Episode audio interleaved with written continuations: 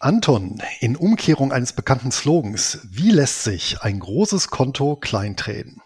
Unter Umständen auch mit den passenden schlechten Sammelanlagen.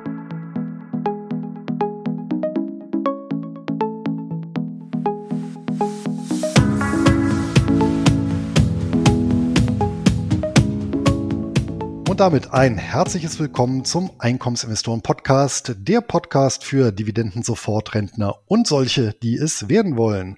Mein Name ist Luis Pazos. Ich betreibe den Finanzblog nur bares ist wahres.de rund um das Thema Hochdividendenwerte und ausschüttungsstarke Geldanlagen. Auch von mir herzlich willkommen zu unserem Format. Mein Name ist Anton Gneupel und ich betreibe den YouTube-Kanal D wie Dividende, auf dem ich regelmäßig Beiträge für einkommensorientierte Anleger veröffentliche. Luis, was gab's bei dir im Januar? Bist du gut in den Februar gestartet? ja, bin ich in der Tat. Der Januar war natürlich auf dem Blog geprägt von den Halbjahresauswertungen. Einmal das Blitzdepot mit ETFs und einmal das Blitzdepot für Einzelaktien. Beide Depots konnten ja durchaus einen zufriedenstellenden Abschluss hinlegen für 2023 und schauen wir mal, was 2024 so bringt. Und darüber hinaus, aber das hatte ich ja auch berichtet, hatte ich dann auch mittlerweile bei mir im Stillhalterclub die Auswertungsveranstaltung, einer Neujahrsveranstaltung, wo wir mal aus Stillhaltersicht auf das Jahr 2023 zurückgeguckt haben. Das war unterm Strich auch sehr positiv, allerdings auch mit zwei, drei Phasen, die Nerven und Durchhaltevermögen benötigt haben. Das war es soweit auf der Blog und ja, Podcast-Ebene. Ansonsten, die langjährigen Hörer wissen es ja, im Januar hat ja meine Tochter Geburtstag.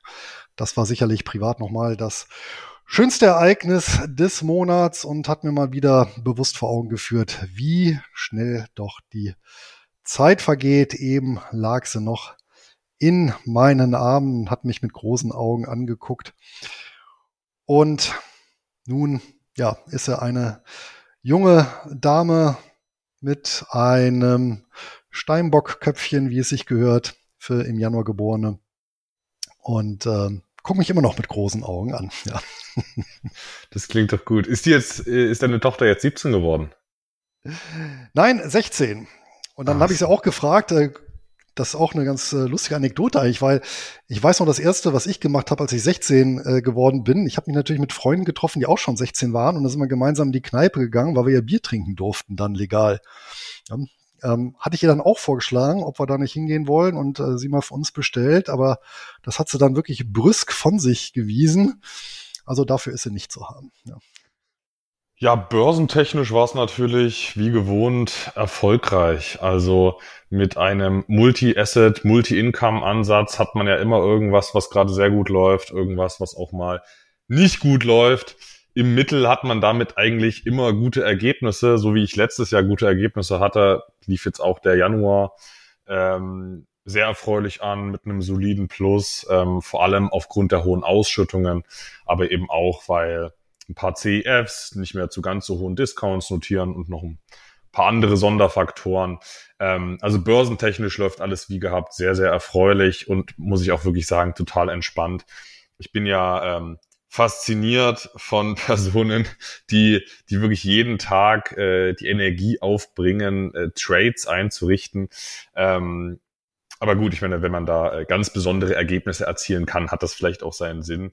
Äh, ganz sicher nicht den Sinn hat das, wenn man über ein ja, 10.000 Euro Depot verfügt und man dann ähm, ja, täglich irgendwelche Trades ähm, einführt. Ich weiß nicht, Luis, vielleicht hast du da auch eine andere Meinung in puncto Stillhaltergeschäfte, aber ich bin der Meinung, dass man alle diese Aktionen auch mal auf einen Stundensatz runterbrechen sollte.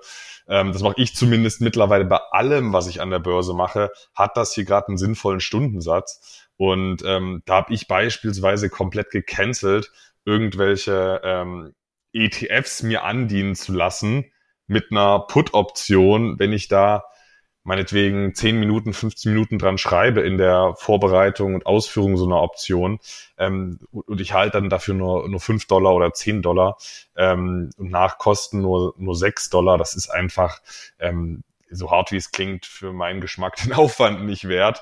Also je, je mehr Aufwand man da, man da reinsteckt, desto äh, größer sollte dann auch der Output sein. Ähm, aber gut, ich meine, ich bin, äh, bin, bin da äh, komplett raus, was diese sehr aktiven Geschichten angeht. Ähm, ansonsten privat, es gab gar nicht so viel Neues. Also die Hochzeitsvorbereitungen, die laufen natürlich auf Hochtouren und ich werde auch zunehmend immer mehr da eingespannt, was nicht unbedingt in meinem Interesse ist, aber ich kann mich jetzt auch schwer dagegen, schwer dagegen wehren, Luis, das kannst du dir vorstellen. Ähm, ich meine, das war natürlich als total entspannte Hochzeit geplant. Ich merke jetzt, wie es äh, doch ernst wird. Ähm, aber gut, ähm, das ist natürlich ein sehr akutes Thema.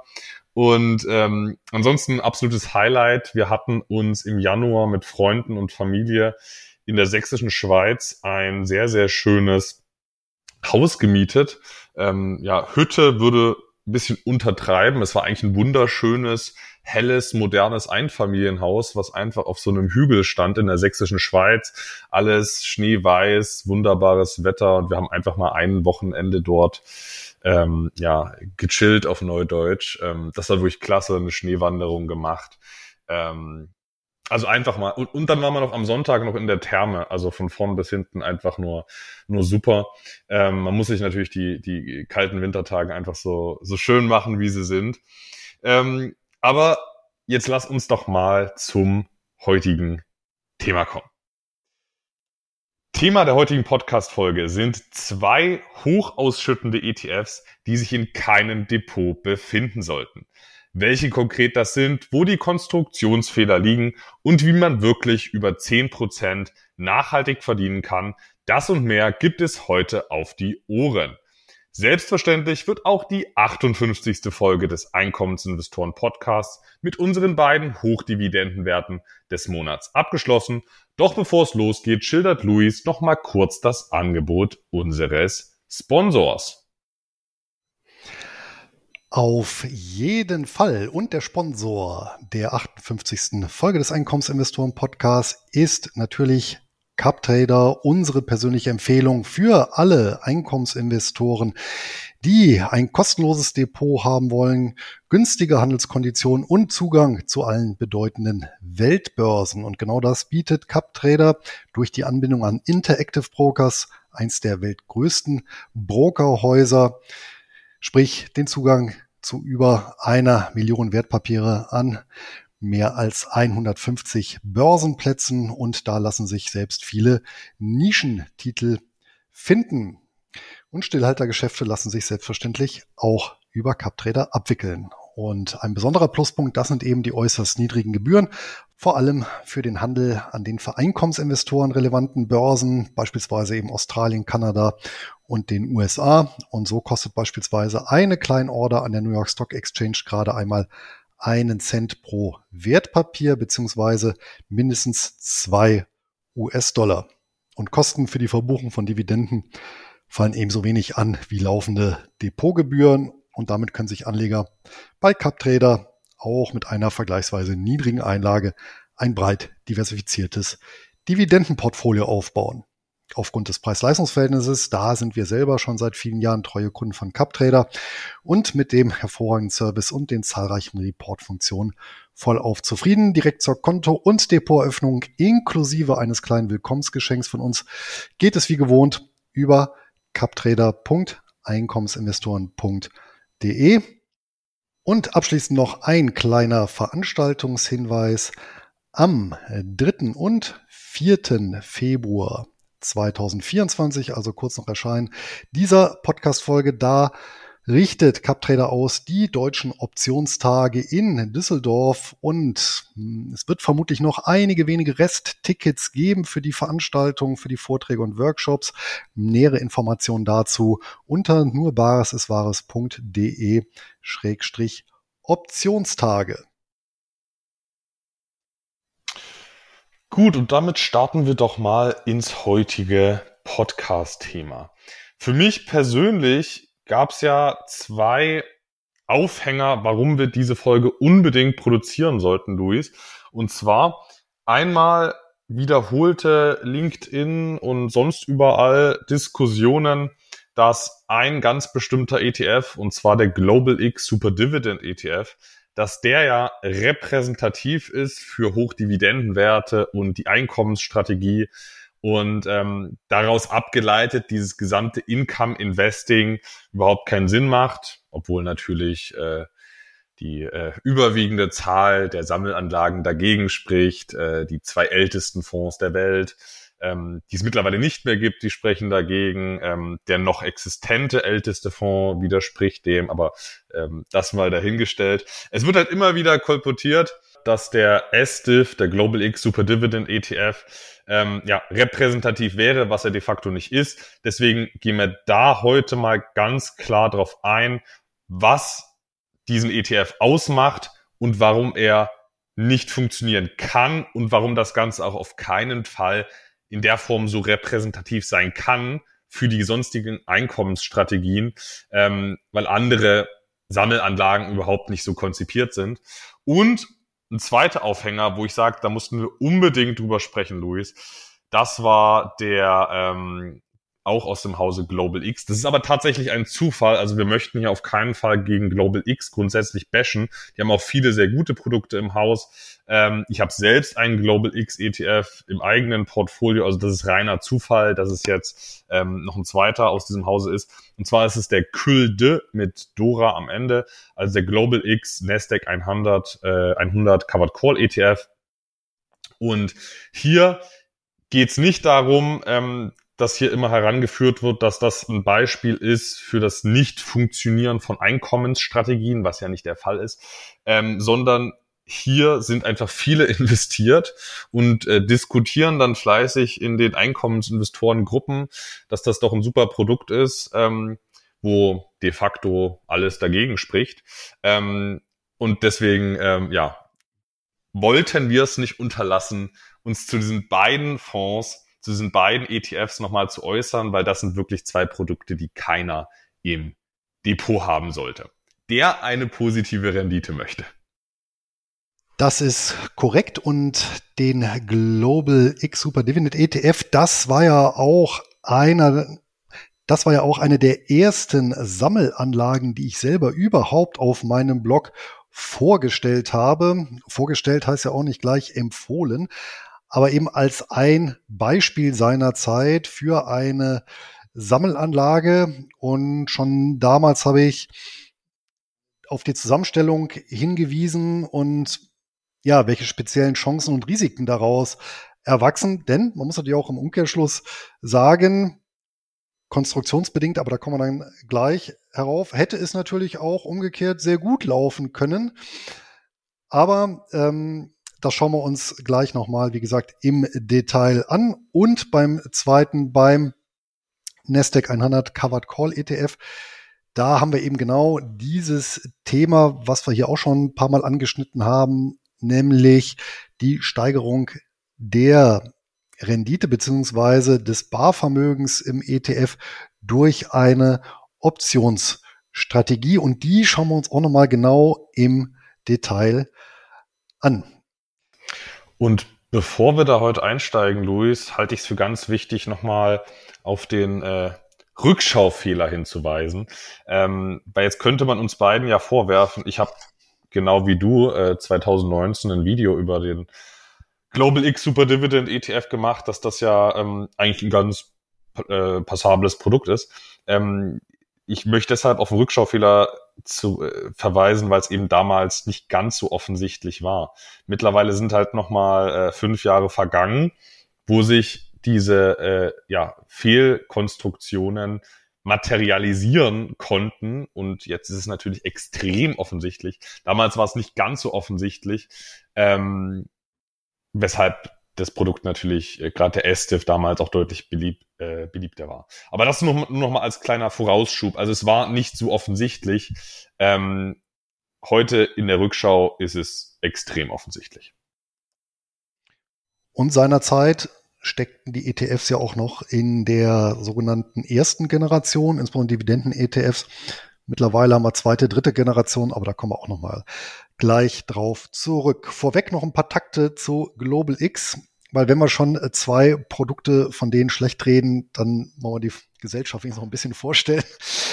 Ähm, die sitzen in New York, ist ein relativ junges Unternehmen und wurde auf dem Höhepunkt der Weltfinanzkrise im Jahr 2008 gegründet und ist dann auch mit dem Aufstieg der ETFs stark angewachsen. Aktuell verwalten die ein Vermögen von 51 Milliarden US-Dollar. Nur zum Vergleich, 2017, als mein Blogbeitrag zum Global X über Dividend ETF erschien, waren es gerade mal 5,8 Milliarden US-Dollar.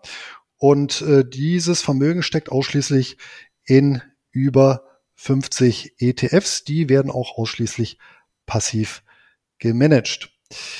Und die haben 200 Mitarbeiter in Büros mittlerweile USA, Europa, Asien und Lateinamerika.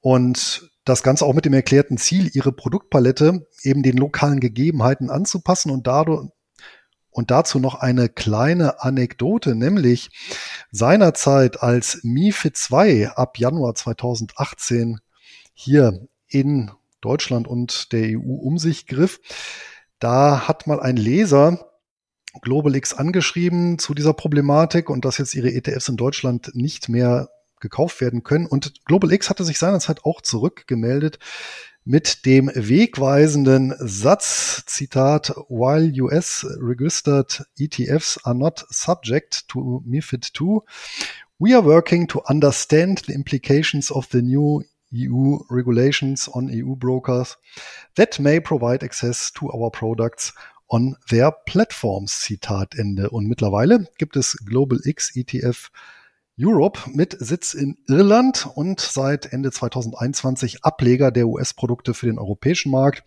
derzeit 38 UCITS-konforme ETFs, also UCITS, das sind die eben in der Rechtsform und mit der entsprechenden Dokumentation, sodass auch europäische Kunden die kaufen können.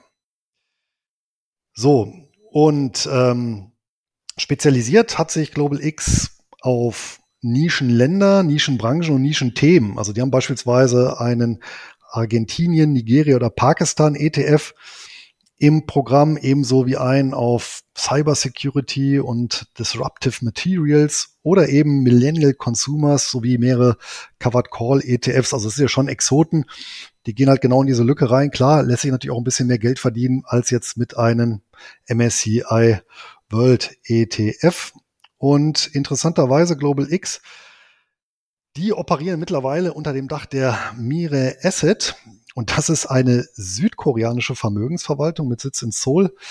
Und die haben über 12.500 Mitarbeiter, 60 Büros weltweit und verwalten ein Vermögen von über 535 Milliarden US-Dollar. So, und ich glaube, ich muss mich gerade selber korrigieren, weil ähm, ich glaube, ich hatte gesagt, das ähm, verwaltete Vermögen steckt in über 50 passiv gemanagten ähm, steckt in über 50 passiv gemanagten ETFs. Es sind aber über 100. Also Versprecher von mir, genau sind es 109, die in den USA verfügbar sind. Ja, kann man sich mal angucken, Liste, ganz interessante Themen. Anton, mit welchem ETF wollen wir denn einsteigen? Na, ich war jetzt zunächst erstmal ein bisschen amüsiert, dass du Disruptive Technologies äh, und ähm, Millennial Consumer als äh, Nischenthemen bezeichnest. Also aus meiner Sicht sind das schon wieder die äh, klassischen ETF-Themen. Also ist das nicht so, dass mittlerweile alles Disruptive Technologies ist? Disruptive Materials, das ist nicht Technologies. Ach, okay, gut. Das Verzeihung. ist also quasi der neue Rohstoffboom Okay. Ja, mit Gallium und ähm, was es da sonst noch alles an interessanten Sachen gibt. Okay, okay, verzeih mir, ich ruder zurück. Das ist tatsächlich sehr innovativ und und hat wahrscheinlich nichts damit zu tun, dass das zuletzt gut lief und man jetzt einen schönen Backtest gemacht hat. Vermut, verm vermutlich nicht. Oder es liegt halt einfach daran, dass ich alt werde. Das kann natürlich auch sein. Alles gut, Luis, das lasse ich unkommentiert. Wir, wir, wir steigen mal bitte ein oder steig du mal bitte ein mit dem, mit dem alten Klassiker Global X Super Dividend ETF. Also der Name, der ist ja schon wirklich super, muss man so sagen. Ähm, das Indexkonzept aber nicht ganz so und du hast dich dort ja genauer reingefuchst und ich bin schon ganz gespannt. Ja, wie der Name schon sagt, ist der besagte ETF auf Dividenden spezialisiert. Zitat SDIF, also SDIF ist das Kürzel. Accesses 100 of the highest dividend paying equities around the world, potentially increasing a portfolio's yield. Also das Investitionsspektrum das ist halt hier weltweit angelegt. Ausgeschüttet wird monatlich. Der ETF ist schon relativ alt. Und das ist eben auch die Achillesferse. Der wurde bereits 2011 aufgelegt. Der Ticker ist eben SDIF. 753 Millionen US-Dollar befinden sich dort drin. Die Gesamtkostenquote 0,61 Prozent und eine aktuelle Dividendenrendite von knapp 12 Prozent. So, und der ETF, wir wissen es ja, ist einfach nur eine Verpackung da, es wird ja nur repliziert ein Index. Das heißt, es wird einfach nur stumpf das nachgemacht, was eine Gesellschaft, es wird einfach nur das stumpf nachgemacht, was eine, ein entsprechender Indexanbieter hier publiziert. Der Anbieter hier ist, hm, der Anbieter ist hier in diesem Fall Soul Active Global und die haben eben den Soul Active Global Super Dividend Index aufgelegt. So, und ähm, der wurde halt extra für diesen ETF kreiert. Also es ist jetzt kein Index, der ja irgendwo weltweit genutzt wird oder von mehreren Gesellschaften, sondern ist im Prinzip eine Auftragsarbeit von Global X. Die haben gesagt, wir möchten einen Index, der so und so funktioniert und dann hat eben Solactive Global diesen kreiert. Ist nicht weiter verwunderlich. Es gibt ein Mehrfaches an Indizes als weltweit gehandelte Aktien. Übrigens kleiner Exkurs. Solactive wurde 2007 gegründet sitzt in Frankfurt am Main und hat sich genau darauf spezialisiert, eben ähm, entwickelt, berechnet und vermarktet Indizes für verschiedene Anlageklassen, Aktien, Renten, Rohstoffe, gibt aber auch Spezialitäten, beispielsweise Indizes auf Währungen oder Lebensversicherungskörbe. Und das Unternehmen hat weltweit tatsächlich 450 institutionelle Kunden und hier vor allem ETF-Anbieter. So, wenn man wissen möchte, wie so ein Index funktioniert, dann schaut man sich eben das Regelwerk oder Guideline, nennen wir das bei Soul Active an. Und da steht erstmal als Zusammenfassung, Zitat, der Soul Active Global Super Dividend Index beinhaltet die 100 internationalen Unternehmen mit der höchsten Dividendenrendite unter Beachtung eine, unter Beachtung einer Reihe qualitativer Kontrollmechanismen. Die Indexmitglieder werden zu gleichen Teilen gewichtet. Indexanpassungen finden im jährlichen Rhythmus statt. Bei zusätzlichen vierteljährlichen Dividenden-Nachhaltigkeitschecks. Der Index wird als Performance-Index in US-Dollar berechnet. Zitat Ende. Ja, hört sich ja so erstmal unproblematisch an. Ja, denn hier ist erstmal schon das erste Thema, ähm, nämlich ja, Einkommensinvestoren gucken nur nach der Dividendenrendite. Das ist natürlich völliger Quatsch und selbst dieser Index macht das nicht. Also, wie gehen die vor? Erster Schritt. Die schauen erstmal ähm, alle Aktien, die an einer regulären Börse ohne Einschränkungen handelbar sind. Und bestimmte Länder haben die dann gleich von vornherein ausgeschlossen, beispielsweise China, Indien und Argentinien. Als zweites wird dann geguckt, die Dividendenrendite für die ähm, Indexunternehmen. Das heißt also, die Unternehmen, die im Index drin sind, muss die über drei Prozent sein. Für ähm, Unternehmen, die nicht im Index drin sind, zwischen 6 und 20 Prozent. Also zwischen 6 Prozent und 20 Prozent. Dann wird geguckt, die Marktkapitalisierung muss mindestens 500 Millionen US-Dollar betragen. Dann muss die Plandividende mindestens stabil ausgewiesen sein. Das heißt also, die angekündigte Dividende für den folgenden zwölf Monatszeitraum ja, muss mindestens gleich oder höher sein als im aktuellen zwölf Monatszeitraum. Und ausgeschlossen werden Business Development Companies, Partnerships und Trusts. So, das war der erste Schritt. Da fallen schon mal zahlreiche Unternehmen natürlich raus. Im zweiten Schritt werden dann alle Aktiengesellschaften, die diese Kriterien erfüllen, der Höhe nach äh, sortiert, also der Höhe der Dividende nach sortiert. Und dann werden die 100 Unternehmen mit der höchsten Dividendenrendite in den Index aufgenommen und Unternehmen, die nicht unter den 200 ersten der Liste sind, die werden dann aus dem Index genommen. Ja, also bei der, bei der Neugewichtung. Und die Investition, die erfolgt jeweils gleichgewichtet. Und dann kommt der dritte und letzte Schritt. Einmal im Quartal erfolgt die Dividendenkontrolle nach Kürzung, Aussetzung oder negativen Ankündigungen. Und Unternehmen mit einer durchgeführten oder angekündigten Kürzung von 20 Prozent oder mehr werden durch Unternehmen ausgetauscht, die den Auswahlprozess durchlaufen haben und eben oben auf der Liste stehen. Ja, Anton, und das war's auch schon. Eigentlich ein, eine relativ einfache Auswahl und auf den ersten Blick, wir haben so einen Qualitätsfaktor, wir gucken nach Dividendennachhaltigkeit. Sieht ja erstmal eigentlich unproblematisch aus, oder?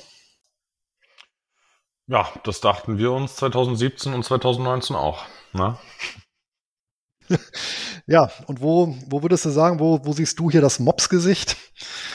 Ich denke, es sind verschiedene Faktoren, die jetzt letzten Endes dazu geführt haben, dass der ETF so wirklich saumäßig schlecht performt hat. Also ich greife mal den Total Return vorne weg.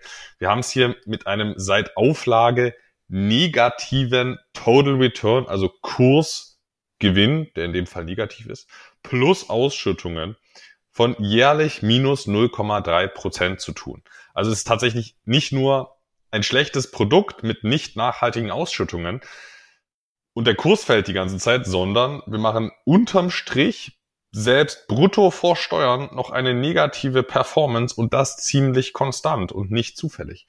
Also ähm, das wird verschiedene Gründe haben, wieso wir hier so katastrophale Ergebnisse produziert haben. Luis, ich bin dann auch ganz gespannt, was deine Theorie ist, aber ich habe eine, eine Haupttheorie. Und zwar ist das ähm, die Lehre aus dem Faktor Investing beziehungsweise die Lehre aus dem Momentum, ähm, aber dies, diesmal eben im Negativen. Wir kennen das ja bei Momentum-ETFs, die erstaunlich gute Resultate erzielen, obwohl überhaupt nicht auf fundamentale Kennzahlen geachtet wird. Es wird überhaupt nicht geschaut, ähm, ob die Unternehmen günstig bewertet sind, wie wir es ja bei Quality, ich meine, ich meine bei Value kennen günstigere Bewertungen führen zu höheren ähm, Eigenkapitalrenditen, Aktionärsrenditen. Ähm, darauf wird nicht geschaut, es wird nicht auf Small Cap geschaut, es wird nicht auf Political Risk geschaut. Also diese klassischen fundamental begründbaren Rendite, Mehrrenditebringer, auf die wird gar nicht geschaut, sondern bei Momentum Investing wird nur auf Kursmomentum geschaut. Und ähm, da sagt der ja, der, der Börseneinsteiger, also gerade so der, der Phase 2 Investor, also nicht der komplett unerfahrene, sondern der, der schon drei Finanzflussvideos geschaut hat, der sagt dann, ähm, der, der sagt dann, ja, Momentum ist ja Quatsch, weil Kurse, die haben einen random walk, die entwickeln sich zufällig und man kann die nicht prognostizieren. Das ist halt tatsächlich auf der kurzen Frist Quatsch, weil es Momentum de facto gibt. Ähm, warum es das gibt, ob das nur eine selbsterfüllende Prophezeiung ist, ob es das theoretisch geben dürfte oder nicht und ob das fundamental begründbar ist oder nicht, das spielt erstmal keine Rolle. Momentum gibt es im Positiven. Es funktioniert. Wenn man eine Aktie kauft, die in den letzten drei Monaten stark gelaufen ist, überdurchschnittlich gelaufen ist im Kurs, dann hast du eine hohe Wahrscheinlichkeit, dass er in den nächsten drei Monaten nochmal gut läuft. Und wenn du in, in der Phase einer Konsolidierung verkaufst, hast du eine hohe Wahrscheinlichkeit, dass du da zu relativ hohen Ständen ausgestiegen bist. Also Momentum Investing funktioniert in beiden Richtungen. Ähm, und hier ist eben, hier ist die Krux, wo ich die Achillesferse dieses ETFs eben sehe, die nicht nur potenziell äh, beschädigt werden könnte, die Ferse, sondern das ist eine gigantische Ferse, die die ganze Zeit getroffen ist, ähm, dass man hier strukturell bei diesem Indexkonzept und bei diesem Global X Super Dividend ETF die ganze Zeit in negatives Kursmomentum reinkauft. Mal, mal, mal, was heißt das in der Praxis? Also wann haben denn diese Unternehmen aus der ganzen Welt die höchsten Dividendenrenditen. Die haben sie ja in aller Regel nicht, wenn sie an die Börse gebracht werden. Die werden ja nicht an die, an die Börse gebracht zu einer billigen Bewertung. Die Eigentümer verkaufen ja nicht zu einer billigen Bewertung, damit sich dann die neuen Eigentümer 13% Dividendenrendite einstecken dürfen. Auf keinen Fall. Die bringen sie ja zu einer hohen Bewertung, in der Regel überbewertet, statistisch überbewertet an die Börse.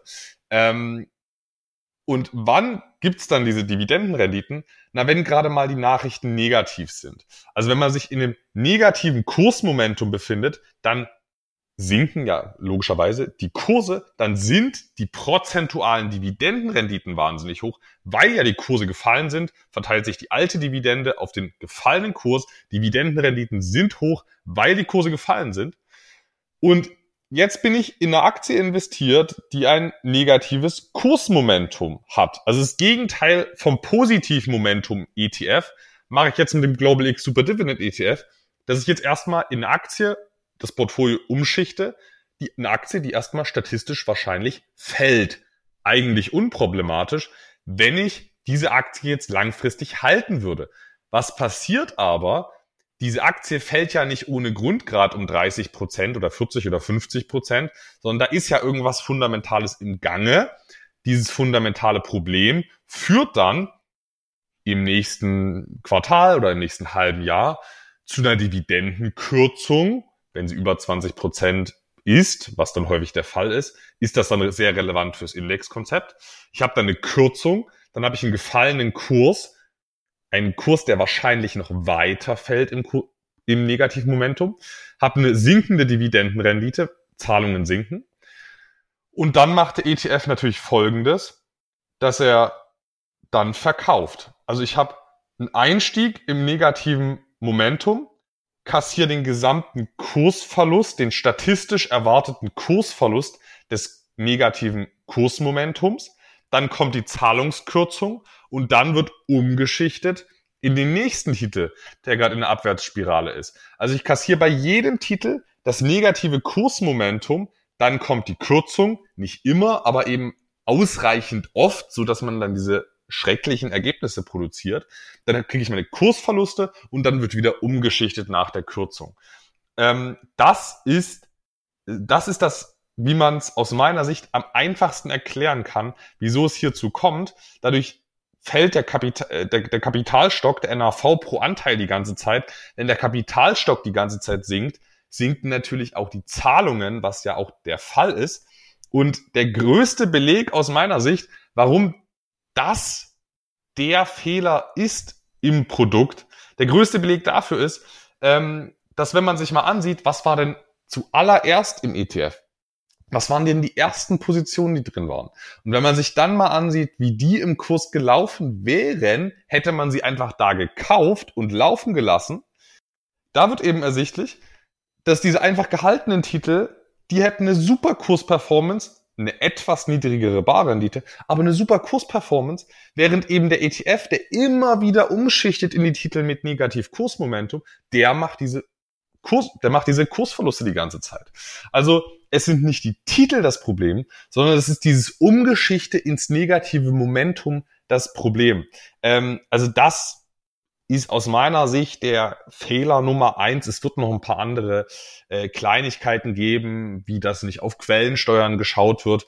Also wenn ich in Titel aus ja, Pakistan investiere und ich da 15% Dividendenrendite habe, aber davon 40% bei der Quellensteuer fehlen, ich weiß nicht, ob das äh, zahlentechnisch jetzt wirklich der Fall ist, aber nur mal als Beispiel, dann ist das eben hochgradig relevant. Also wenn ich so extrem hohe Dividendenrenditen erziele, muss ich das natürlich auch ja, quellensteuerlich einordnen, weil dann wird auch schnell mal aus einem 15%er, wenn es ein aggressiv besteuertes Land ist, auch nur noch ein 8%er. Dann habe ich das Risiko von einem 15%er, kassiere im Fonds aber nur noch meine 8% oder 9%. Das ist ein signifikanter Unterschied. Ähm, Luis, was siehst du da sonst noch so für Schwachstellen? Also eine ganz wesentliche hast du in der Tat genannt. Das sieht man ja auch bei vielen anderen ETFs, Dividenden-ETFs der ersten Stunde. Ich habe das mal in einem Blogbeitrag dem Umbruchträgheitseffekt genannt. Das heißt, es wird bei so einer Dividendenlistung, zumindest bis zu dem Zeitpunkt, wo ja noch nicht annonciert ist, dass die Dividende sinken wird, eben in solche Unternehmen investiert in eine sehr hohe Dividendenrendite ausweisen, völlig dann unabhängig von anderen Parametern. Aber sehr häufig sind das dann eben Unternehmen, wie du gesagt hast, die schon im Kurs gefallen sind. Ja, wobei aber eben realwirtschaftliche Parameter wie eben Umsatzgewinn oder Ausschüttungen, die reagieren eben mit Verzögerung. Ja, und genau in diesen Umbruch hinein wird dann reingekauft. Es gibt noch ein, zwei andere Gründe mindestens, die, denke ich mal, auch richtig reinhauen. Der eine ist selbstverständlich, ich habe keinerlei, ähm, ich habe in diesem ETF keinerlei Beschränkungen, was zum Beispiel Branchen angeht. Und das ist natürlich auch sehr gefährlich. Zwar hat man beispielsweise die BDCs rausgenommen, natürlich vor dem Hintergrund, dass BDCs traditionell durch die Steuerfreiheit und durch die Vorgabe, was die Ausschüttung angeht, eine vergleichsweise hohe Dividendenrendite haben und damit eben viele dieser 100 Papiere eben BDCs wären. Aber das gilt ja auch für andere Wertpapiergattungen, beispielsweise Real Estate Investment Trusts, ja. Und 2019 beispielsweise waren 55 Prozent des Portfolios eben solche Immobilienaktien, die Hälfte davon auch noch die Mortgage Real Estate Investment Trust, also die besonders schwankungsanfälligen ähm, und zinssensiblen Real Estate Investment Trust, die aber eben hohe Dividenden hatten. Das heißt, genauso kann das mit Ländern passieren, dass sich hier Klumpen bilden und hier hätte man eben einfach Vorkehrungen treffen können, indem man sagt, eben eine Branche darf nicht mehr als 15 Prozent ausmachen und ein Einzelunternehmen meinetwegen nicht mehr gut als fünf Prozent, aber das fällt sowieso ins Gewicht, weil die äh, eh ähm, alle gleichgewichtet sind. Aber auf jeden Fall hätte man einen Branchenvorgaben machen müssen und Ländervorgaben, um eben hier Klumpenrisiken zu verhindern. Und das dritte, was ich als problematisch sehe, und da kommen wir gleich drauf, wenn wir nämlich uns mal die aktuellen Top 5 angucken, dass ich natürlich bei so einem Ansatz ohne weitere Kennzahlen natürlich tendenziell Unternehmen auch kaufe, die, also Zykliker, die aber gerade auf einem Umsatz Gewinn und Dividenden hoch sind, wo aber klar ist, dass das nicht gehalten werden kann. Und da schauen wir uns einfach mal ein, die, an die aktuelle Top 5. Auf Platz 1 ähm, befindet sich hier Orient Overseas, eine Reederei aus Hongkong. Aus, auf Platz 2 Ready Capital, ein Immobilienfinanzierer aus den USA, Gewerbeimmobilien wohlgemerkt. Auf Platz 3 da befindet sich Shugang Fusan, eine Holding aus Hongkong mit dem Fokus auf Kohleförderung. Und gerade Kohle ist ein Thema, was eben in den letzten zwei Jahren herausragend gelaufen ist. Die Kohleförderer haben hohe Gewinne gemacht, hohe Dividenden ausgeschüttet, aber der Preis für die Kohle ist mittlerweile wieder deutlich gefallen. Das heißt, diese extrem hohen Dividenden werden die nicht halten können. Und dementsprechend äh, werden da oder sind auch die Kurse wieder runtergekommen und werden auch die Dividenden sinken. Das gilt dann eben auch für Platz vier. Das ist äh, BW LPG Limited, ein Flüssiggastransporter aus Bermuda, auch hier Modethema. Und dann auf Platz 5 Compania Paranaense de Energia, ein Wasserkraftwerksbetreiber und Stromnetzbesitzer aus Brasilien. Es schwingt halt im gesamten Produkt auch so eine gewisse unrealistische Erwartungshaltung mit, weil wenn ich mal überlege, was da, also wir haben eine Ausschüttungsrendite von circa 11 Prozent ähm, nach Kosten. Heißt, wir sind so ungefähr bei 12 Prozent Vorkosten an Barrendite. Wir haben dann noch Quellensteuern. Lass da mal brutto eine Dividendenrendite im Fonds von 14 Prozent sein. Das ist in einem breit gestreuten Portfolio, was es ja ist, ist es einfach unrealistisch, solche Barrenditen zu erzielen und gleichzeitig noch zu erwarten, dass der Kapitalstock irgendwie erhalten bleibt. Also dieses Konzept, das hinkt an allen Ecken und Enden und da würde ich tatsächlich äh, Wetten abschließen, dass dieses Produkt systematisch im Wert fallen wird. Da sind wir einer Meinung. Wollen wir uns in den zweiten ETF angucken aus dem Hause Global X? Na, unbedingt. Ähm, beim SDIF, da haben sich ja viele schon drauf geeinigt, ja, das ist nicht so gut. Ähm, beim Kult, ähm, ja, wollen es manche noch nicht so richtig wahrhaben, wollen lustigerweise gefühlt immer nur die nicht wahrhaben, die selber investiert sind. Also du, du liest so richtig aus den, aus den Kommentaren raus, da muss ich immer so ein bisschen schmunzeln, ähm, dass die Leute selbst investiert sind. Also ich meine, so in den, in den Gruppen, wenn da diskutiert wird, alles fein. Man soll ja auch mal unterschiedliche Meinungen haben. Einmal ähm, unter einem YouTube-Video war es aber wirklich extrem, wo man richtig gemerkt hat, oh, diese Person hat aber einen großen Teil ihres Depots da drin. Wenn man da wüst beschimpft wurde, weil man mal was gegen einen schlechten ETF gesagt hat. Also gegen eine konstruktive Diskussion habe ich nichts einzuwenden. Ähm, auch ich lerne mal was dazu. Ähm, aber, aber, aber ja, also das ist so ein, das ist so ein Titel, da ist noch nicht, noch nicht, da sind sich noch nicht alle einig, dass das so ein schlechter ETF ist. Aber auch hier bin ich, also würde ich hundertprozentig Wetten abschließen, dass das mit mathematischer Genauigkeit und Gewissheit sinken muss. Und das liegt einfach am Indexkonzept. Ich bin ganz gespannt, Luis, auf deine Indexanalyse, was da dahinter steckt, ähm, was wir uns hier ansehen kleiner Teaser von mir, wenn das Underlying einer der besten Indizes der Welt der letzten zehn Jahre ist, Nasdaq 100, und mein abgewandeltes Nasdaq 100 Produkt von Global X die ganze Zeit im Kurs abschmiert, dann könnte da was im Busch sein. Aber Luis, jetzt erstmal zu dir beim Index. Hm, eventuell könnte da was im Busch sein. Ja, noch kleiner Nachtrag. Ich glaube, in einem deiner Diskussionsforen da war auch ein Nutzer, der geschrieben hatte, er würde nicht verstehen, so ein ETF kann doch eigentlich nicht an NAV verlieren, sofern, da kommen wir gleich drauf, Optionen geschrieben werden und die Prämien ausgeschüttet werden. Weil wie soll dann unterm Strich Cash verloren gehen? Aber es ist ja gar nicht das Cash oder nicht primär das Cash. Aber da kommen wir, kommen wir jetzt drauf zu.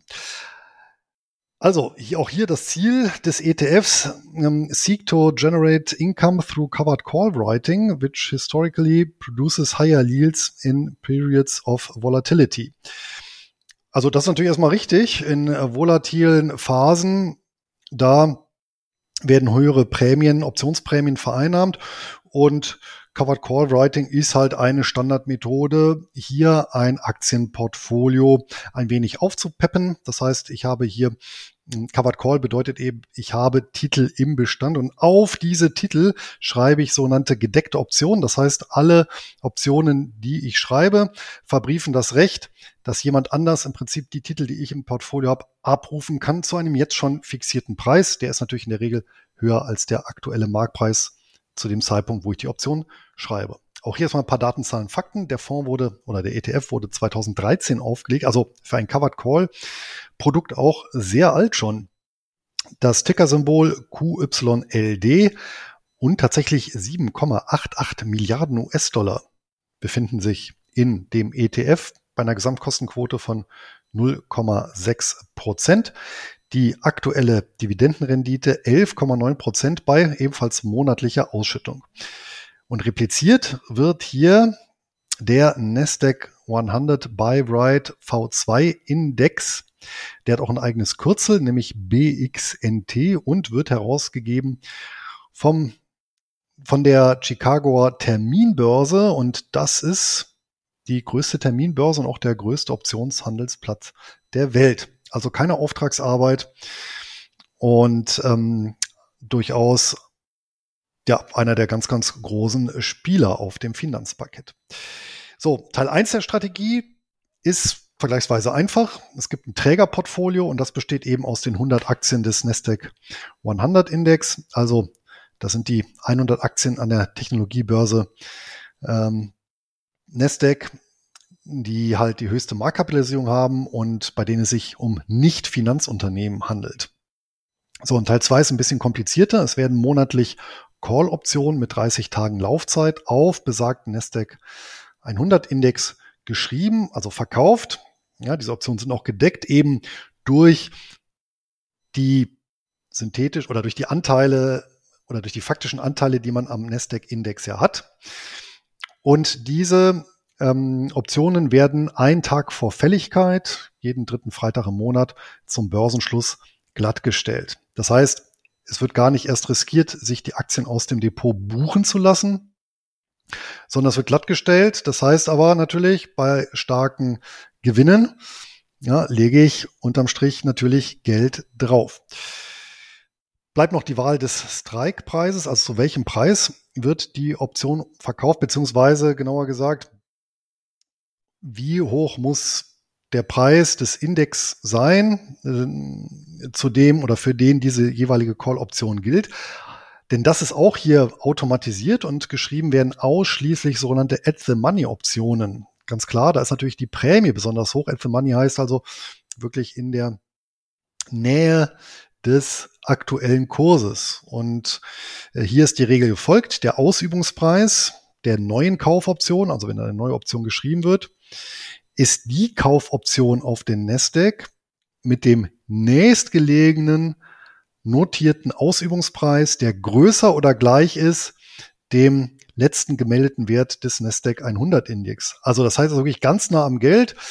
Ja, nehmen wir mal an, die alte Option ist gerade ausgelaufen, jetzt wird eine neue aufgelegt, es wird geguckt, wie ist denn jetzt der Preis oder der Kurs des Nasdaq und wenn der beispielsweise bei 1600,65 liegt und der nächste notierte Ausübungspreis der Option ähm, liegt bei ähm, 1605, ähm, dann wird eben ein Call zum Basispreis 1605 äh, ausgewählt und eben verkauft. Das heißt, wir haben hier wirklich nur ganz geringen Abstand. Das heißt, steigt der Kurs auch nur relativ wenig über diese 30 Tage, dann ist die Option im Geld und dann ähm, letztendlich äh, habe ich zwar eine Prämie eingenommen, aber wenn es dann nochmal drüber hinaussteigt, dann muss ich theoretisch bedienen, beziehungsweise äh, wenn ich den Käufer auszahlen möchte, weil ich die Option vorher glatt stelle, äh, dann kostet mich das natürlich unterm Strich Geld. Und die Indexberechnung, die erfolgt monatlich. Ja, und auch hier, Anton, die Frage, was siehst du hier als Mobsgesicht? Grundsätzlich erstmal ist mir Covered Call Writing beziehungsweise Covered Call Fonds sind mir grundsätzlich sympathisch, weil es eine Möglichkeit ist, relativ konservativ auch aus einem nicht hoch ausschüttenden Basiswertekorb einen, einen soliden Cashflow zu erwirtschaften. Die Frage ist halt, wie mache ich das? Mache ich ein Portfolio mit eben nicht At-the-Money-Option und auch nicht einem hundertprozentigen Veroptionierungsgrad? Also ich sag mal so, der, wenn man jetzt S&P 500 hätte als Basis und dann mache ich 50 Prozent Veroptionierung ähm, und mache es At-the-Money, ist vertretbar, wenn es 50 Prozent ist. Ähm, oder mache ich es auch nur nah am Geld. Ähm, das sind natürlich alles Gestaltungsmöglichkeiten, wo ich sage, da macht es mehr Sinn oder da macht es weniger Sinn. Grundsätzlich, ich bin ein großer Freund von Covered Call Fonds, weil man sich dann eben auch mal Technologiewerte und andere nicht so stark ausschüttende Papiere in den Bestand holen kann. Mit einem, mit einem proven Concept, also es funktioniert, das ist nachhaltig profitabel. Covered Call Konzepte sind was Sinnvolles. Die Frage ist bloß, ist es in dem Fall sinnvoll? Und in dem Fall ist es ganz und gar nicht sinnvoll, weil wenn ich hier at the money Veroptionierungsgrad habe, 100% meines Wertpapierportfolios, dann heißt das nichts anderes, als dass ich ja faktisch fast kein Upside-Potenzial habe. Also ich kann halt von Monat zu Monat vielleicht so ein halbes Prozent steigen. Wenn ich mir mal die Wertpapiermärkte der letzten Monate ansehe, dann ja, sieht man da mal so 10% pro Monat. Mit meinem 100% at Money Core Portfolio kann ich da, wenn es gut läuft, mal ein halbes Prozent Upside machen. Punkt ist bloß der, die Downside ist ja voll vorhanden. Also wenn es nach unten geht, fallen ja meine Papiere, die ich long bin, die fallen ja eins zu eins. Also wenn der Nasdaq um 30 Prozent fällt, dann fällt mein Kult-ETF auch um 30 Prozent. Der Clou, wenn es aufwärts geht, mache ich jetzt aber mit meinem Covered Call ETF wieder nur meine 0,5 Prozent oder wenn es gut läuft, ein Prozent pro Monat. Heißt, wenn ich von da unten eigentlich wieder gigantisches Potenzial habe, deckel ich mich immer wieder, wenn es runtergegangen ist. ich bin schon, wenn es oben ist, gedeckelt, okay. Aber wenn ich unten bin und dann eigentlich wieder hoch muss und die Märkte fangen an, wieder anzuziehen, wie es jetzt die letzten Monate der Fall war, dann muss ich doch Upside haben, um meinen Kapitalstock wieder zu erholen. Und genau an dieser Stelle passiert diese Substanzvernichtung, und das hattest du so spannend angesprochen, Luis, ähm, wo dann eben, ja, tatsächlich, also es geht Substanz verloren. Wenn ich mit meinem gesamten Aktienbestand falle und dann steigen die Aktien, ich mache aber fast nichts mit von der Upside, dann habe ich nachhaltig Geld verloren. Und es passiert halt, wie jetzt auch gesehen, dass mein Nasdaq unveroptioniert auf All-Time-High steht und mein veroptioniertes Produkt ist auf All-Time-Low. Das muss man sich mal so vorstellen.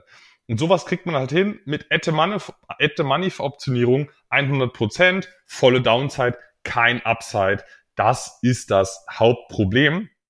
Und da bringt auch nichts, diese, äh, ja, diese, diese Besonderheiten im Regelwerk, also es ist festgelegt, dass nie mehr als ein Prozent pro Monat ausgeschüttet wird. Ähm, heißt, ein Teil der Prämien wird sogar thesauriert. Klingt erstmal ganz gut. Aber wenn man halt zwölf Prozent pro Jahr rausknallt und sich dann die ganze Zeit deckelt bei der Upside, dann bringt's halt auch nicht, auch nichts, wenn ich dann mal 2% PA Optionsprämien thesauriere. Also das ist vielleicht eine Schadensreduzierung, aber wie man offensichtlich sieht an diesem ähm, ja, Kursverlauf des Produktes, ähm, ja, funktioniert's nicht.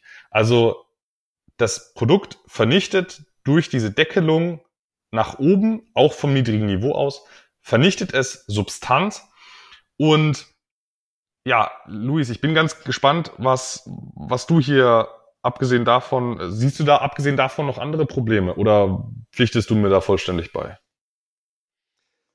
Da pflichte ich dir voll bei und ich meine, ich handle ja selber seit vielen Jahren Optionen und ich würde, ich persönlich würde in meinem eigenen Depot niemals so eine Strategie handeln und man sieht genau das, was du angesprochen hast, Anton, sehr gut, wenn man einfach mal das Chartbild auflegt und zwar einmal vom Nasdaq 100 und einmal von diesem ETF.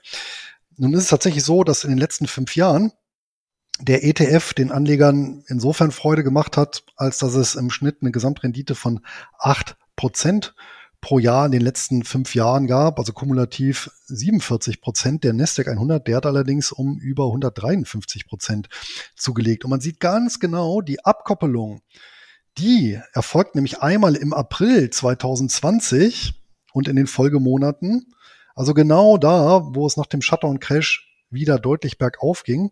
Und ab Oktober 2022 im Zuge der Erholung, ähm, nachdem ähm, ja die Zinsen stark angestiegen waren und insbesondere auch viele Tech-Werte hier in die Knie gegangen sind. Und äh, da gab es ja dann ab Oktober 22 ebenfalls eine Erholung. Auch da sieht man, wie sich das extrem auseinander dividiert und ähm, das ist genau dieser Effekt, den du angesprochen hast. Ja, wenn es nach oben geht, wenn es zu sehr nach oben geht und hier reicht ja schon ein bisschen, dann nützen wir meine eingenommenen Prämien wenig.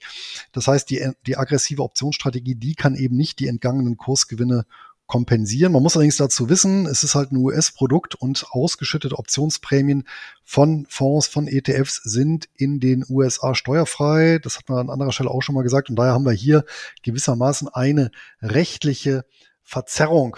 Und das kann man eben nicht eins zu eins so ähm, auf Deutschland übertragen. Aber das ist so ein Phänomen, Anton, was wir ja bei recht vielen Covered Call Fonds und ETFs sehen Deswegen muss man hier ganz besonders schauen, wie das Regelwerk funktioniert, beziehungsweise beide Beispiele haben mir jetzt auch gezeigt, wie wichtig es ist, sich hier mal die Indexmethodologie anzugucken, der die jeweiligen ETFs unterliegen. Man muss sich halt auch überlegen, ähm, also wenn man sich den jetzt ansieht, den, den Kult, dann könnte man ja sagen, ja, das ist doch gar kein Wertvernichter. Also so schlimm ist er doch gar nicht. Ihr übertreibt doch. Das wird dann auch so angeführt als, als Argument, vor allem von denen, die schon investiert sind natürlich. Ähm, das ist, sage ich mal, so der, der, der, der Rettung, die Rettungsleine, an der man sich da versucht lang zu hangeln. Aber bei einem schlechten Produkt, da kann ich jetzt auch nicht sagen, okay, das ist ist ja super. Nein, es ist einfach ein schlechtes Produkt. Ähm, es hat ja seit Auflage 6,9% PA an positivem Return produziert. Nice to have ist kein faktischer Wertvernichter. Aber eben, du hattest es auch gesagt, Luis, in einer Phase, wo der äh, Nasdaq als Basis komplett explodiert ist. Und der hat eben gigantische 17,6 Prozent gemacht. Das sind jetzt nur gut 10 Prozent Unterschied pro Jahr. Aber wenn man sich mal über mehrere Jahre 10 Prozent PA ansieht, das ist ein gigantischer Unterschied. 10 Prozent jährliche Mehrrendite. Also wir haben es hier mit gigantischer Performance im Underlying zu tun. Und wir haben eine, ja, eine magere Rendite in diesen Top-Jahren jetzt produziert, 6,9 Prozent. Wir haben aus 17,6 6,9 Prozent produziert. Hätten wir jetzt mal eine Phase gehabt, wo normale langfristige, langfristige Aktienmarktrenditen produziert werden, wir sagen mal, Nasdaq produziert nicht 17,6, sondern 7,6, was langfristig zu erwarten ist von Aktien, so, so, so ein Wert zwischen 7, 8, 9 Prozent, dann, wenn wir diese 10 Prozent Rendite-Push Sondereffekt mal rausrechnen, dann haben wir beim Kult nach vorne erwartet eine negative Rendite. Also wir retten, der, der Titel hat sich durch diesen gigantischen Sondereffekt in dieser Tech-Bubble hat er sich ins Positive gerettet, aber in einer nicht so gigantischen Phase hätte er negative Renditen produziert und nach vorne erwarte ich im Total Return auch hier negative Renditen. Wäre eine interessante Untersuchung wert, ob die 13 Jahre Vorauflage, also sprich der Zeitraum 2000 bis 2013, wo Tech-Titel ja besonders schlecht gelaufen sind, wie da das Ergebnis gewesen wäre. Das ist tatsächlich ein ganz, ganz interessanter Punkt, äh, Luis, weil ähm, Produkte werden ja üblicherweise lanciert, nachdem sie, nachdem sie positive Renditen hatten. Und ähm, genau dieser Zeitraum 2000 bis so 2011, das waren äh, absolute Outperformance-Jahre der Covered Call Strategien, ähm, weil es, es gibt ja zwischen Optionsprämien, Covered Call Prämien genauer gesagt, und dem Zinsniveau eine positive Korrelation. 2000 waren die Zinsen relativ hoch, die waren im gesamten Zeitraum, im gesamten genannten Zeitraum noch ähm, überdurchschnittlich hoch. Gut, jetzt sind sie auch wieder hoch aktuell. Ähm, aber sie konnten in Summe in diesem Zeitraum signifikante Outperformance generieren, weil man ja auch gerade so von, von 2000 an mehrere Jahre überhaupt keine Kursgewinne verpassen konnte. Also hat man die ganze Zeit Prämien kassiert und nichts verpasst. Und ähm, ja, dann wird sowas natürlich aufgelegt nach einer relativ äh, guten Phase. Ähm, aber nochmal, Covered Call Produkte, man kann es nicht über einen Kamm scheren. Gut gemacht läuft das Ganze. Und ich habe selbst einen Nasdaq 100 Covered Call ETF im Bestand, der eben nicht so aggressiv ist, der nur 50 Prozent veroptioniert und dann nochmal einen Teil thesauriert der Optionsprämien und der schüttet trotzdem so 6 Prozent aus. Ähm, dann gibt's eben Produkte wie diesen hier, der sich äh, ja durch eine glückliche Fügung noch in den positiven Return-Bereich rettet, wo das aber nicht mehr nach vorne so zu erwarten ist. Ich denke, die Botschaft ist beim Publikum angekommen. Äh, wollen wir denn zu unserer Lieblingsrubrik in unserem Podcast kommen? Das können wir gleich machen. Ich möchte noch eine Sache einschieben. Ich weiß, wir hacken heute so ein bisschen negativ auf äh, Produkten rum. Einmal muss ich noch kurz hacken, dann gibt's aber noch was Positives. Ähm, und zwar die Usage-Produkte, die Usage-Pendants, könnte man sich jetzt fragen, also die leicht handelbaren europäischen Ableger der Originale aus den USA, äh, könnte man sich jetzt fragen, sind die denn brauchbar? Kann man denn in die investieren? Sind die vielleicht zufällig besser? Äh, nein, leider nicht. Die sind sogar äh, noch schlechter in aller Regel. Ähm, also wenn man sich das mal ansieht, äh, was die währungsbereinigt, also wenn man von gleichen Währungen ausgeht, äh, was die da produzieren, meine Beobachtung bislang äh, ist, äh, dass es da noch schlimmer aussieht ähm, ja, als bei halt, den halt EU reguliert, ja. Wie bitte? Halt EU reguliert, ja. Ja, das, das weiß ich nicht. Ich, da will ich jetzt nicht, nicht damit, ja, ich meine, da schiebe ich immer ganz gerne den schwarzen Peter hin, das weißt du, Luis, aber ähm, wir bleiben mal bei den Fakten. Es sieht auf jeden Fall nicht gut aus, heißt, das sind nicht die Alternativen. Ähm, wo kann man denn jetzt aber hinschauen, wenn man sagt, ich möchte es mal ein bisschen sportlicher haben, ich möchte mal einen 10%er, einen 11%er, vielleicht auch ein bisschen mehr ins Portfolio als Cayenne-Pfeffer mit reinholen. Was kann man da machen? Gibt's da was? Ja, es gibt nachhaltige, ja, Double-Digit-Yielder. Ähm, und da ist allen voran zu nennen der S-Vol ETF, der Simplify Volatility Premium, Premium ETF, der sogar so 15 Prozent ausschüttet, monatlich gezahlt, ähm, auf Basis von Futures, ist nicht unriskant, aber ist wenigstens äh, gedeckt und äh, nachhaltig verdient und sollte eben langfristig nicht an Wert verlieren. Wenn es da zum Worst Case kommt, klar kann das Produkt auch fallen. Ähm, ansonsten gibt es noch CEFs, die mit deutlichen Discounts notieren, wo dann selbst konservative Underlyings dann doch wieder 10% ausschütten. Ähm, wir haben auch gehebelte Fixed-Income-Instrumente, da ist sowas zu nennen wie, wie auch BDCs ähm, BDCs auch gerne mal mit Discounts. Da kommt man ziemlich schnell auf voll verdiente Double-Digit Yields. Oder was eben auch zweistellig ausschüttet und verdient ist, das ist mein heutiger HDWDM. Aber Luis, ich will dir jetzt erstmal die, die Bühne der Hochdividendenwerte des Monats überlassen. Doch bevor wir da einsteigen, müssen wir ja nochmal unseren heutigen Sponsor aufgreifen.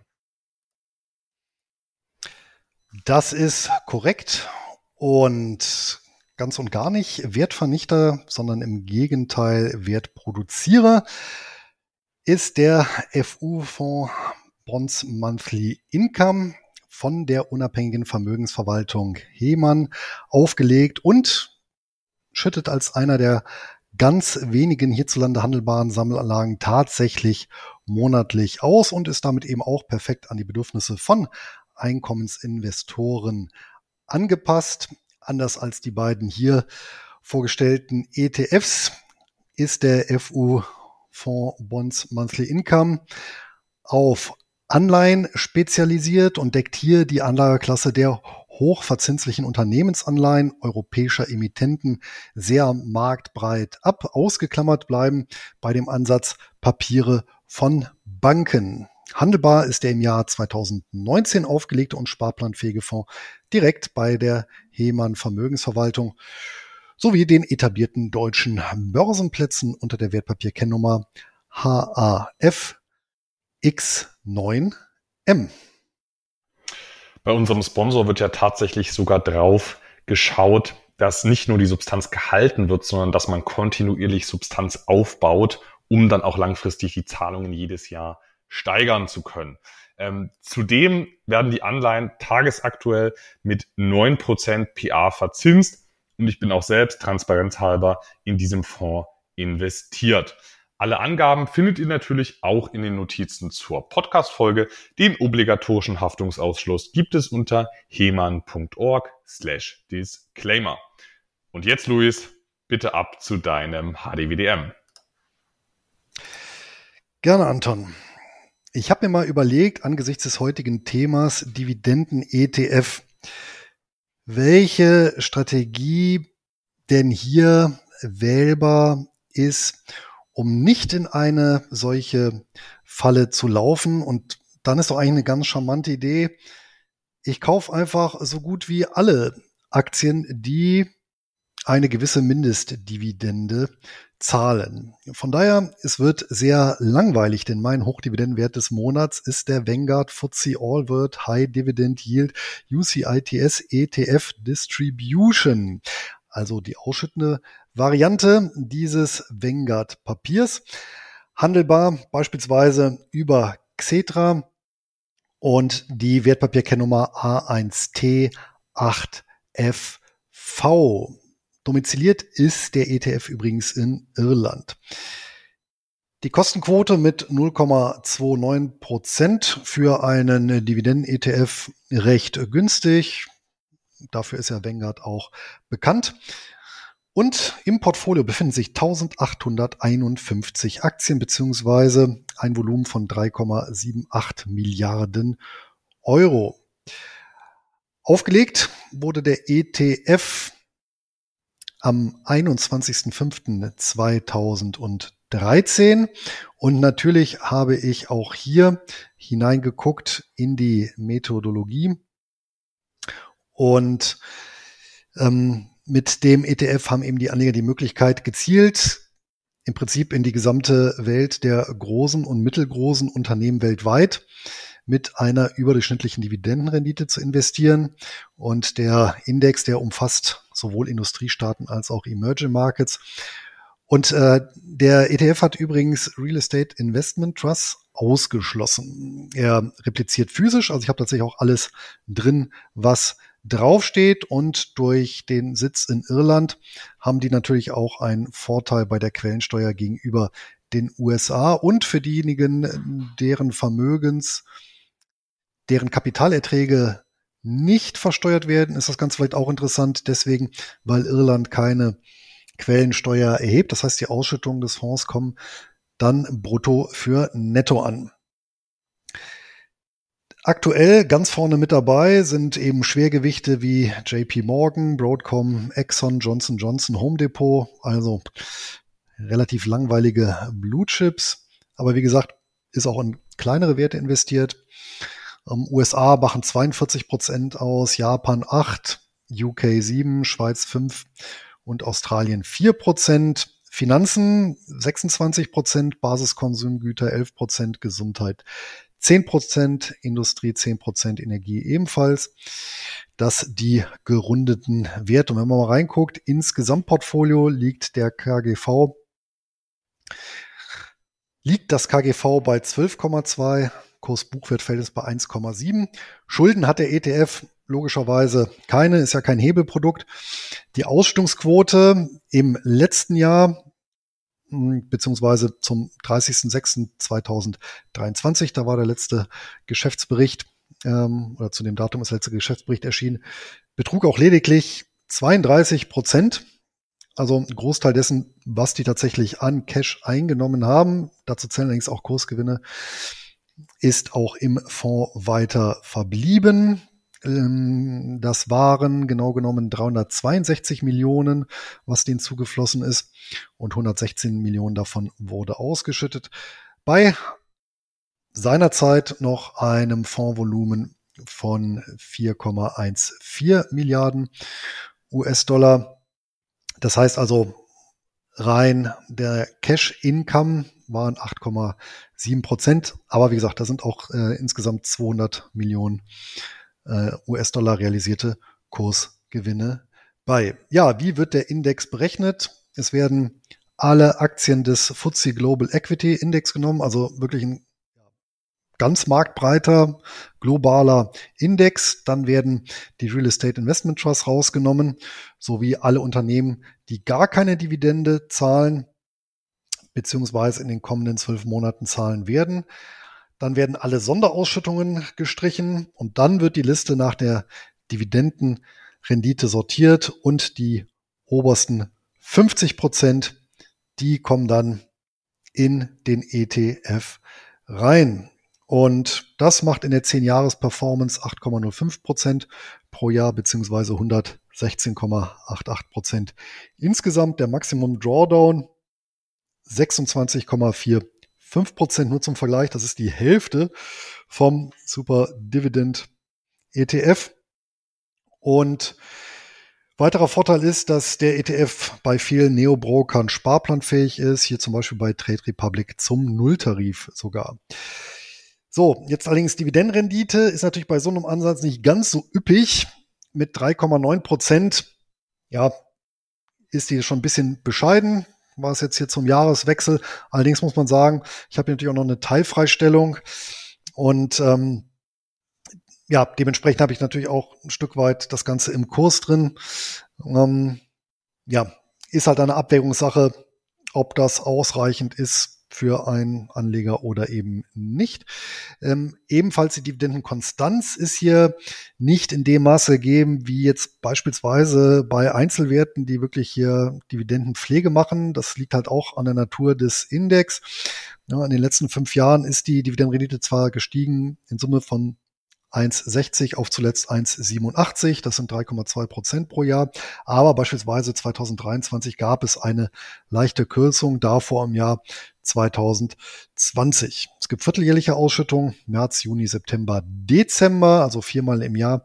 Und letztendlich ist das militärisch betrachtet eine Fire and Forget Investition für Langfristinvestoren. Also einmal das Geld reingepackt und dann kann ich es im Prinzip ewig laufen lassen. Das wäre tatsächlich auch so ein Dividendenpapier, von dem ich sagen würde, naja, wenn ich nur ein einziges mir ins Portfolio legen dürfte und dann den Rest meines Lebens halten müsste, ginge das in die Richtung, macht eben in Summe acht von zehn goldene Eier legende Gänse. Zwei Gänsen musste ich den Hals umdrehen. Einmal eben für die Dividendenrendite, die so ein bisschen unter ja, unserem klassischen Schnitt ist und zum anderen eben für die nicht ganz so durchgehende Konstanz. Also darfst du dir bald äh, wieder anhören nach der Veröffentlichung, dass man das ja schon mit Festgeld schafft. Ja, das stimmt. Für den Trade Republic Kunden lohnt sich das ja gar nicht, weil die Dividendenrendite ist ja 0,1 Prozent Punkte niedriger als äh, das, was da aufs Tagesgeld gibt. Ja, ist natürlich ein trügerischer Vergleich, weil dein ETF hat ja, äh, ja noch, noch ein signifikantes Kurs-Upside-Potenzial, wohingegen bei äh, Trade Republic die Zinsen ja erstens mal nur in einem gewissen Rahmen gegeben sind ähm, und zweitens müssen die früher oder später sinken. Also es äh, ist aktuell ein Minusgeschäft. Das muss auch jedem klar sein, der dort sein Geld parkt. Es ist aktuell ein Minusgeschäft wenn man dort äh, 4% zahlt und Trade Republic selbst bei einem Euribor, drei Monats Euribor von 4% eigentlich weniger einnimmt als die 4%. Ähm, und jetzt die Zinsen auch noch sinken. Also das ist ein Minusgeschäft. Das wird auf Dauer nicht funktionieren, aber das nur als ganz kleiner Einwurf. Ähm, jetzt zu meinem HDBDM. Ähm, Luis, bist du eigentlich in Kryptowährungen investiert, in Kryptovermögenswerte oder ganz speziell im Bitcoin? Tatsächlich nur experimentell, so ein bisschen nebenbei, um mir ein Stück weit diese Welt zu erschließen. Also nur 10 Bitcoin als kleine äh, als kleine Beimischung. Als ja. kleine Beimischung. Okay. also Klassiker bei dir, alles klar, weiß ich Bescheid. Ähm, ja, ich versuche mich natürlich hier mal wieder, nachdem ich mehrfach mich kritisch äh, geäußert habe, mich endlich mal wieder bei den äh, Kryptojüngern anzubiedern.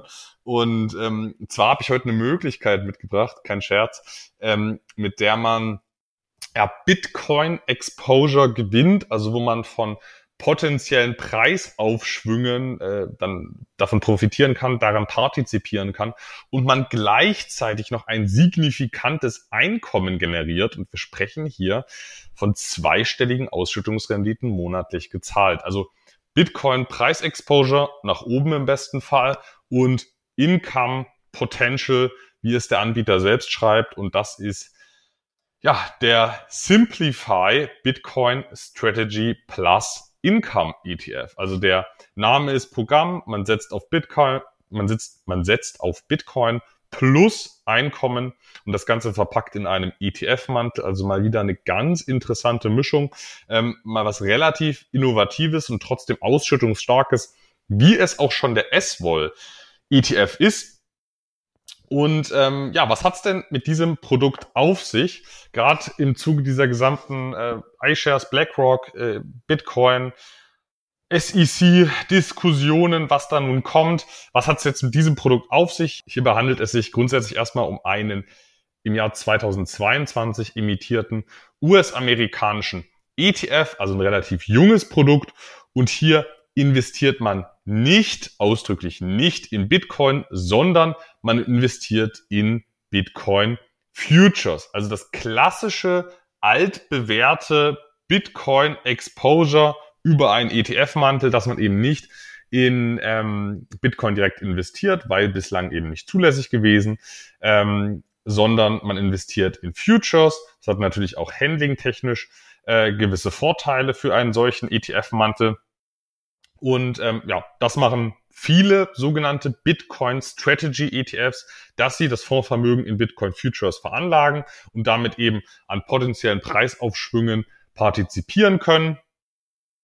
Ähm, dazu kommt eben diese Income-Komponente und wie macht man das? Das macht man, und Luis, das ist jetzt dein Fachgebiet über Put- und Call-Spreads. Luis, ähm, ich könnte jetzt halb amateurhaft erklären. Magst du uns ganz kurz fachmännisch Put- und Call-Spreads erläutern?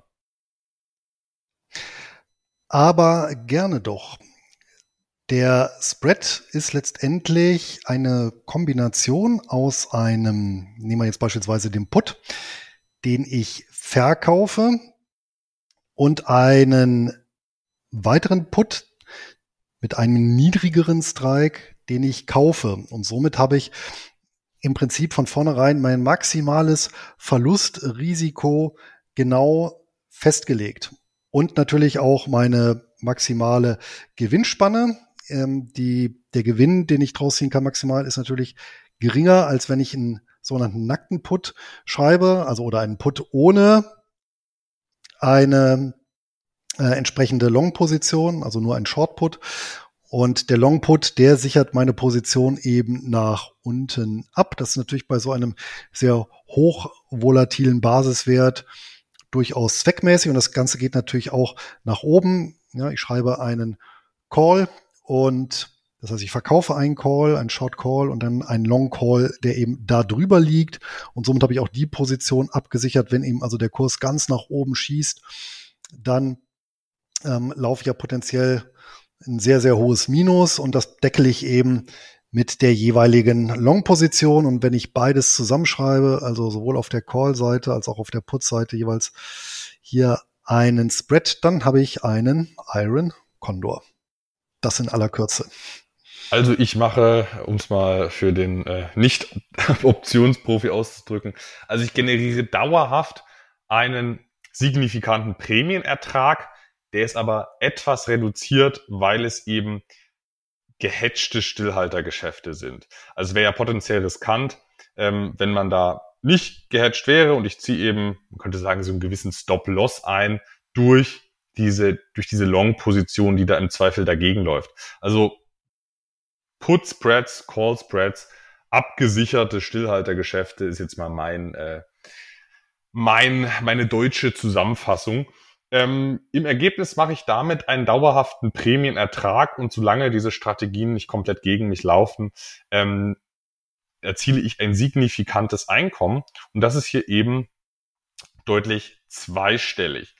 Im Fonds sind momentan nur 31 Millionen US-Dollar investiert. Trotz dieser geringen Marktkapitalisierung ist dieser US-amerikanische an der Nasdaq notierte ETF tatsächlich über Optionen andienbar. Also es gibt wiederum eine Optionskette auf diesen ETF. Heißt, auch als deutscher Anleger bei einem Cap Trader Depot kann man sich das Ganze in den Bestand holen. Die Managementkostenquote, die liegt bei 0,85% PA, was für einen aktiven ETF aus meiner Sicht äh, in Ordnung ist, ist nicht billig, ist nicht teuer, ist plausibel als Story. Die 52 Wochen Spanne kann man sich vorstellen, das ist ein Bitcoin Exposure ETF. Die liegt bei 12,23 US-Dollar bis 25,10 US-Dollar. Daran wird auch ersichtlich, dass ich eben mit einem Future Exposure in den Bitcoin nicht diese gesamte, nicht dieses gesamte Potenzial nach oben habe. Also ich werde mit diesen Futures immer etwas schlechter performen aufgrund des, äh, auf, aufgrund der Contango-Terminstrukturkurve, äh, für die, die dieses mal, dieses mal googeln wollen. Ähm, also in Summe, ich mache etwas weniger Kurs-Upside, wenn es gut läuft, habe aber auch in einem Seitwärtsmarkt tendenziell eine leicht negative äh, Kurstendenz. Ausgeschüttet wird monatlich mit einer Sonderausschüttung jeweils im Dezember, wo dann die realisierten Kursgewinne im Bitcoin, wenn es die denn gibt, ausgeschüttet werden. Das ist ein großer Unterschied zu einem physischen Bitcoin-ETF, weil in einem physischen Bitcoin-ETF, wo man wirklich in den Bitcoin investiert, Da würde man die einfach halten, die Bitcoin. Man würde, wenn neue Anteile beim ETF geschaffen werden, dann neue Bitcoins dazu kaufen. Aber man würde nie technisch Kursgewinne realisieren. In einem Futures-Produkt realisiert man ständig Kursgewinne, ähm, so denn Kursgewinne auftreten, was hier der Fall war. Und das hat hier jedes Mal dazu geführt, dass bislang eben im Dezember Sonderausschüttungen getätigt wurden und nicht schlecht durch diese hohen Kursgewinne im Bitcoin kommt man eben nicht nur auf eine Basisausschüttungsrendite durch diese Put- und Call-Spreads von 10%, sondern durch diese zusätzliche Sonderausschüttung durch realisierte Bitcoin-Kursgewinne komme ich auf eine aktuelle Barrendite von 33,8 Prozent. Komplett verdient, solange der Bitcoin eben weiter steigt. Ähm, aber gut, die wäre dann auch immer noch verdient, wenn der Bitcoin äh, sinkt, dann gibt's eben nicht diese Sonderausschüttung. Ausschüttungsquote 100 Prozent, Steigerungsrate auf Sicht von fünf Jahren 0 Prozent, das hat aktuell noch gar keine Aussagekraft ähm, die Verschuld, nee, anders. Die Kursentwicklung, die ist natürlich durchaus erfreulich, kann man sich vorstellen bei dem Basiswert, aber aufgrund von zwei Faktoren eben nicht ganz so gut gelaufen wie der Bitcoin, äh, wie der reine Bitcoin, weil eben diese eine Sonderausschüttung aus den realisierten Kursgewinnen getätigt wurde und zum Zweiten ähm, es eben diese ja be diesen belastenden Effekt aus diesen Futures gibt weil Futures eben in der Tendenz schlechter performen als äh, der reine Basiswert. Ähm, der Maximalverlust, der lag in diesem kurzen Betrachtungszeitraum bei äh, 28,4 Prozent und in Summe gibt es für diesen Simplify Bitcoin Strategy Plus Income ETF sieben von zehn goldene Eier legende Gänsen. Es gab einen Abzug, einen Hauptabzugspunkt ähm, bei der Anlagestrategie, weil ja, es funktioniert, solange der Bitcoin halbwegs stabil ist und steigt, ähm, dann funktioniert das, dann auch mit der Einkommensgenerierung, dann läuft das. Aber sobald mal ähm, mein, mein Bitcoin ähm, eben nicht mehr eine positive Tendenz aufweist, werde ich durch die leichten Wertverluste der Futures eben dann doch eine negative Kursentwicklung haben. Und das kann dann wiederum negative Rückkopplungen auf diese Optionsgeschäfte haben. Also ähm, ja, strategisch ist das Ganze aus meiner Sicht nicht perfekt. Wenn man jetzt sagt, man will eben zwei Prozent ähm, Bitcoin-Exposure haben in seinem Einkommensportfolio, ähm, dann würde ich sagen, ist okay, kann man machen, aber strategisch, da ist, das ist nicht, ist nicht ideal wenn man sagt, der Bitcoin geht durch die Decke, dann ist es ideal, dann kann man es einfach machen. Ähm, aber wenn man, wie ich, mal eher so eine, so eine konservative Annahme trifft, dann ist es strategisch nicht perfekt. Da gab es einen Abzug. Ansonsten bei der Größe des ETFs gab es selbstverständlich einen Abzug. Ähm, und beim Kursverlust gab es einen Abzug, so dass ich hier auf eine äh, auf sieben goldene, auf, so dass ich hier auf äh, die sieben goldene Eier liegende Gänse gekommen bin. Und wer sich jetzt sagt, dass er diese 33,8 Prozent quasi sichere Ausschüttungsrendite im eigenen Depot braucht, der kann das über das nette Kürzel Maxi tun. Wenn man bei äh, Nicht-EU-Brokern ist, direkt ordern. Oder wenn man bei äh, CapTrader oder IB ist, dann ähm, kann man es über ein Stillhaltergeschäft umsetzen. Das zu meinem ja, kleinen Gegenentwurf zu deinem konservativen Dividenden-ETF, Luis. Ich glaube, selten lagen wir so weit auseinander. Ja, sicher. Dann schlage ich vor, dass wir auch die 58. dass wir auch bei der 58. Folge des Einkommensinvestoren Podcast den Sack zumachen, wie immer mit der Belehrung im Beritt, nämlich, dass der Handel mit Wertpapieren, mit Verlustrisiken behaftet ist, dass wir keine Haftung für Schäden, für die Nutzung oder Nichtnutzung der Informationen übernehmen und dass wir für die Aktualität und Korrektheit und Vollständigkeit trotz sorgfältiger Recherche hier keine Gewähr übernehmen können, hängt ja auch davon ab, wann ihr den Podcast hört. Und vor allem sind unsere Aussagen keine Anlageempfehlungen, sondern persönliche Meinungsäußerungen. Und zu guter Letzt haben wir selber gesagt, wir sind als Investoren aktiv. Wir erwähnen Wertpapiere, die wir selber im Bestand haben oder eventuell handeln wollen und somit sind Interessenskonflikte nicht ausgeschlossen. Wenn ihr jetzt noch Fragen, Sorgen, Nöte oder Verbesserungsvorschläge habt, dann freuen wir uns über jede Rückmeldung, die dazu beiträgt, unseren Podcast zu verbessern und die Themen noch enger an euren Wünschen auszurichten und nutzt hierzu gerne die Kommentarfunktion direkt unter der Podcast-Folge oder schreibt uns eine Mail an kontakt.einkommensinvestoren.de. Und wer keine Folge mehr verpassen möchte, der kann unseren Podcast direkt abonnieren oder uns über einen der zahlreichen Kanäle folgen. Das war es für heute. Auf bald eine ertragreiche Zeit. Euer Luis. Und auch ich wünsche euch ein glückliches Händchen beim Investieren und viel Freude mit den vereinnahmten Ausschüttungen. Euer Anton.